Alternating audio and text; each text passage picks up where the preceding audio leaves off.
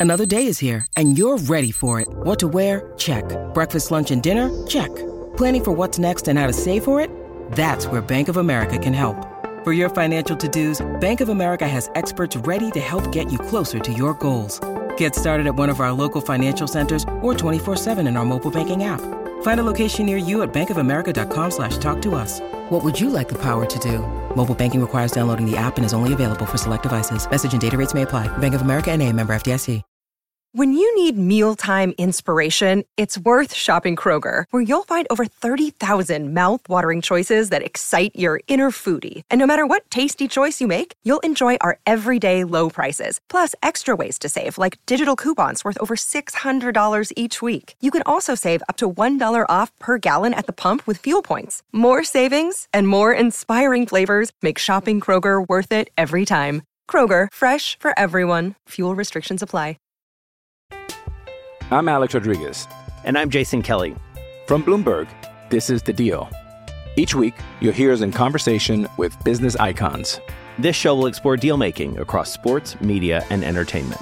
That is a harsh lesson in business. Sports is not And, uh, as simple you know, as bringing a bunch of big names together. I didn't want to do another stomp you out speech. It opened up so many more doors. The show is called The, The Deal. Listen to The Deal. Listen to The Deal on Spotify.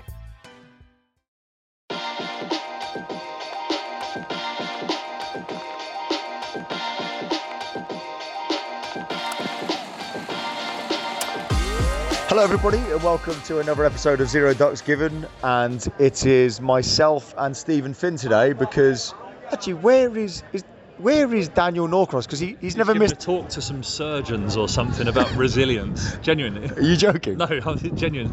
Wait, what do you mean? Wait, hang on. Wait, sorry. Uh, bear with us, Zero Ducks Given listeners, whilst I dive into this a bit more.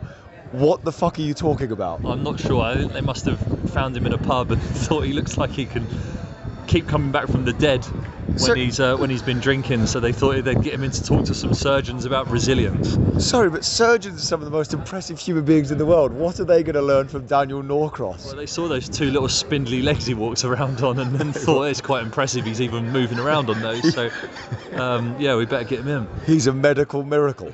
Uh, okay, well, that was news to me, as you can probably tell. That was the first time I heard about that. So here's the deal I'll give you a sort of bit of context. I have been selflessly in the mound lower, getting absolutely levered with my dad all day at the cricket. Finney's been working. The day's play ended prematurely because of some rain, and my dad was, oh, it's going to be a right night, mate, getting home from here because my dad, you know, he's 76 or something. He doesn't understand how these modern day apps work. I just put my dad in a bolt, which for people outside of London, they won't know what that means. Uh, basically, I just put my dad in a Toyota Prius and watched him disappear over the horizon. I'll be honest, my dad, he doesn't strike me as a man that spent much time in a Toyota Prius, but here he is, uh, as the only Zero Ducks Given listener walks past and says hello. Uh, so we're going to do the world's quickest podcast because Finney's got to drive back to Brighton, and I am literally about to go to Hamburg for a stag do, which means that I don't know who's in the podcast tomorrow, but it's not me. So uh, before I get into the cricket, and the cricket was shit, by the way, from an England perspective, I don't really care about the cricket. I want to talk to Stephen Finn about a couple of things because, first of all, Finney, since we last spoke to you on the podcast, you have been outed by Paddy Power and other various Twitter accounts as the shittest pundit in the country. Well, I mean that's very mean on Michael Owen, um, first and foremost, comparing me to um, to him in the meme that you made for us. As a fella's taking a photo whilst we're recording the podcast. That's good. An actual ginger. There we, an actual An ginger actual, apparently. like proper ginger. Look at that. Look at my face. Fucking hell, got burnt in the sun. It's the white button, brother. There we go. There we go.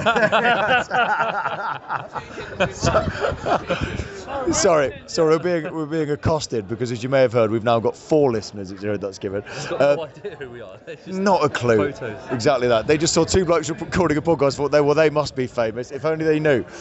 If you didn't know, Finney made a really interesting point on uh, the BBC No, the other wrong. day. I got completely stitched up by someone at the BBC who cut half my quote out um, and didn't put the other sentence, or Paddy Power themselves have cut out half the sentence to make it sound like the most stupid bit of punditry ever in the world. Finney expertly said about Ollie Pope's shoulder injury. You can tell someone's hurt their shoulder because they grabbed their shoulder. And the arm is all floppy. yeah, that, that was a full quote, but everyone cut that bit off. And so Finney is now officially the Michael Owen of, uh, of cricket. So you've been dealing with that. You've been dealing with the fact that you're now um, a laughing stock on Twitter. But um, also, there was a picture today of you lying down in the box at TMS. Because now I should explain on Wednesday, if you listen to the podcast, myself, Norcross, Finney, producer Sal, and a few other tag alongs went out to the pub after the cricket and it got very, very, very, very, very out of hand. Not for me, it didn't. I had three pints. You, you lot of muppets. It got out of hand for that had been drinking all day.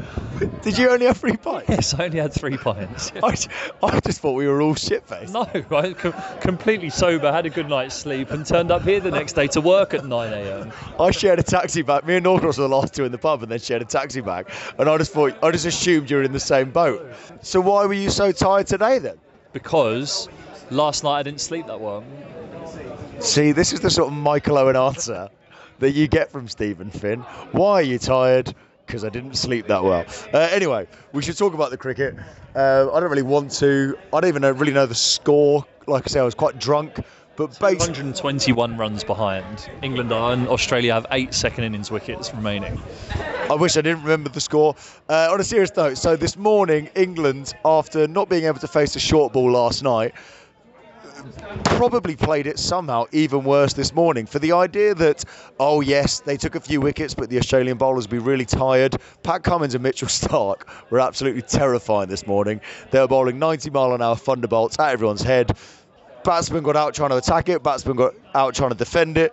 Ultimately, Finney, and this is all we really need to do on this podcast the Australians are way, way better than us in every single department, aren't they? Well, let, us not get carried away. I mean, the, the fact that Nathan Lyon's out is an advantage for England. I mean, you don't want to see people get injured, but he's not going to bowl a ball or bat again in this game, so that's an important component for Australia. And the two mornings, the second and third mornings, have bought six wickets for 47 today, or five wickets for 83, I think it was, on the first day. So there's solace there that England could come back and take eight wickets for not very many tomorrow morning. It's unlikely, but they could do it. Um, and if they do that, they give themselves an opportunity to win the Test match. Whereas if Australia come and bat well for an hour or two hours, then that makes it an uphill battle for England. I hate giving credit to the Australians at all, but I've been here all day. It has been dark and gloomy and horrible. And yet, Australia have somehow only lost two wickets. I should mention, I don't think the England bowlers were awful. They beat the outside edge a hell of a lot today. But Finney, okay, so I'm trying to be an optimistic Englishman because I, you know, I, I, I still believe. But realistically, worst case scenario, what can England chase? If if everything went perfectly and Nathan Lyon can't bowl and we bat brilliantly, what where would you draw the line? Well, 359, no, yeah, 359 probably. I'd say it's the 2019 Headingley chase. Um, that took a miraculous innings from Ben Stokes to get the team there. So yeah, I'd probably draw the line there, and then anything beyond that is um, is trouble for England, I think. One question, because me and my dad we're man of the people, and we were sat in the mound stand lower, um, so we couldn't really see too much of what was happening with the ball, apart from when we saw the replays on the big screen. You're sat behind the bowler's arm all day. It is very grey and it is very overcast. What is is the pitch actually doing a lot even with these overhead conditions? Uh, there's there's grass on the wicket, so when the clouds come over, it moves around. When the sun comes out, it actually plays fine. So it's very dependent on what the overhead conditions are. They were tough batting conditions today, and Australia actually did really well to make it through pretty much unscathed. They were so good. Khawaja was unbelievable. But uh, nonetheless, it's been a lovely day here at Lord's. Uh, I'm off to Hamburg for a stag do, so at least I don't have to watch England lose this Test match because I'll be in a beer hall somewhere. Um, Finney and Norcross might be back tomorrow. Don't know. I'm not. I'm going to Brighton to train, so I won't be. Finney won't be here tomorrow, so uh, look forward to hearing from Daniel Norcross and Jeremy Coney. Uh, and thank you very much for listening to us. Cheers.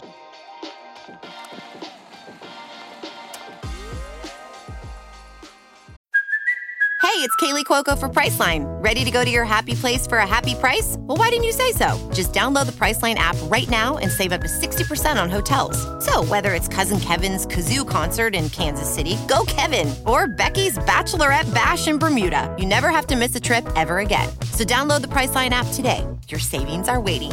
Go to your happy place for a happy price. Go to your happy price Priceline. I'm Alex Rodriguez. And I'm Jason Kelly. From Bloomberg, this is The Deal.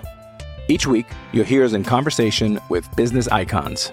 This show will explore deal making across sports, media, and entertainment. That is a harsh lesson in business. Sports is not And, uh, as you simple know, I- as bringing a bunch of big names together. I didn't want to do another stomp you out speech. It opened up so many more doors. The show is called The Deal.